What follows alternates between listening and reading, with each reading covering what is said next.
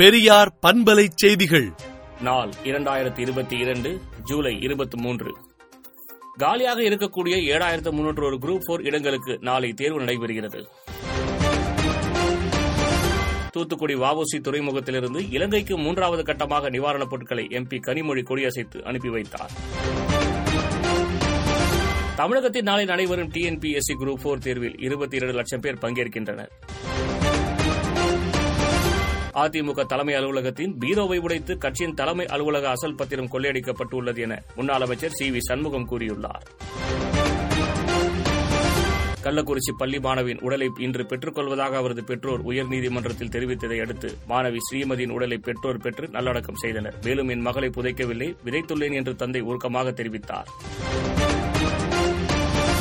தமிழகத்தில் பதினான்கு மாவட்டங்களிலும் புதுச்சேரி காரைக்கால் பகுதிகளிலும் இன்று கனமழை பெய்ய வாய்ப்புள்ளதாக வானிலை ஆய்வு மையம் தெரிவித்துள்ளது. கொரோனா விதிமுறைகளை கடைபிடிக்க வேண்டும் என புதுவை முதலமைச்சர் ரங்கசாமி வேண்டுகோள் விடுத்துள்ளார். ரஷ்யாவுக்கு எதிரான ஐநா சபையின் தீர்மானத்தில் இந்தியா வாக்களிக்காதது ஏன் என்பது குறித்து மத்திய அமைச்சர் வி. முரளிதரன் விளக்கமளித்துள்ளார்.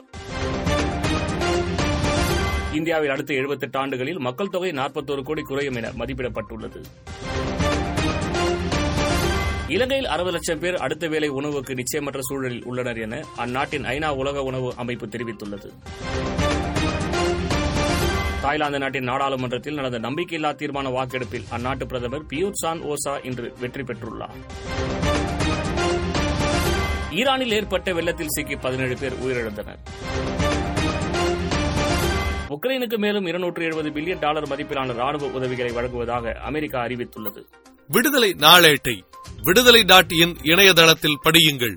பெரியார் பண்பலை செய்திகளை நாள்தோறும் உங்கள் செல்பேசியிலேயே கேட்பதற்கு எட்டு ஒன்று இரண்டு நான்கு ஒன்று ஐந்து இரண்டு இரண்டு இரண்டு இரண்டு என்ற எண்ணுக்கு பெரியார் எஃப் நியூஸ் என்று வாட்ஸ்அப் மூலம் செய்தி அனுப்புங்கள்.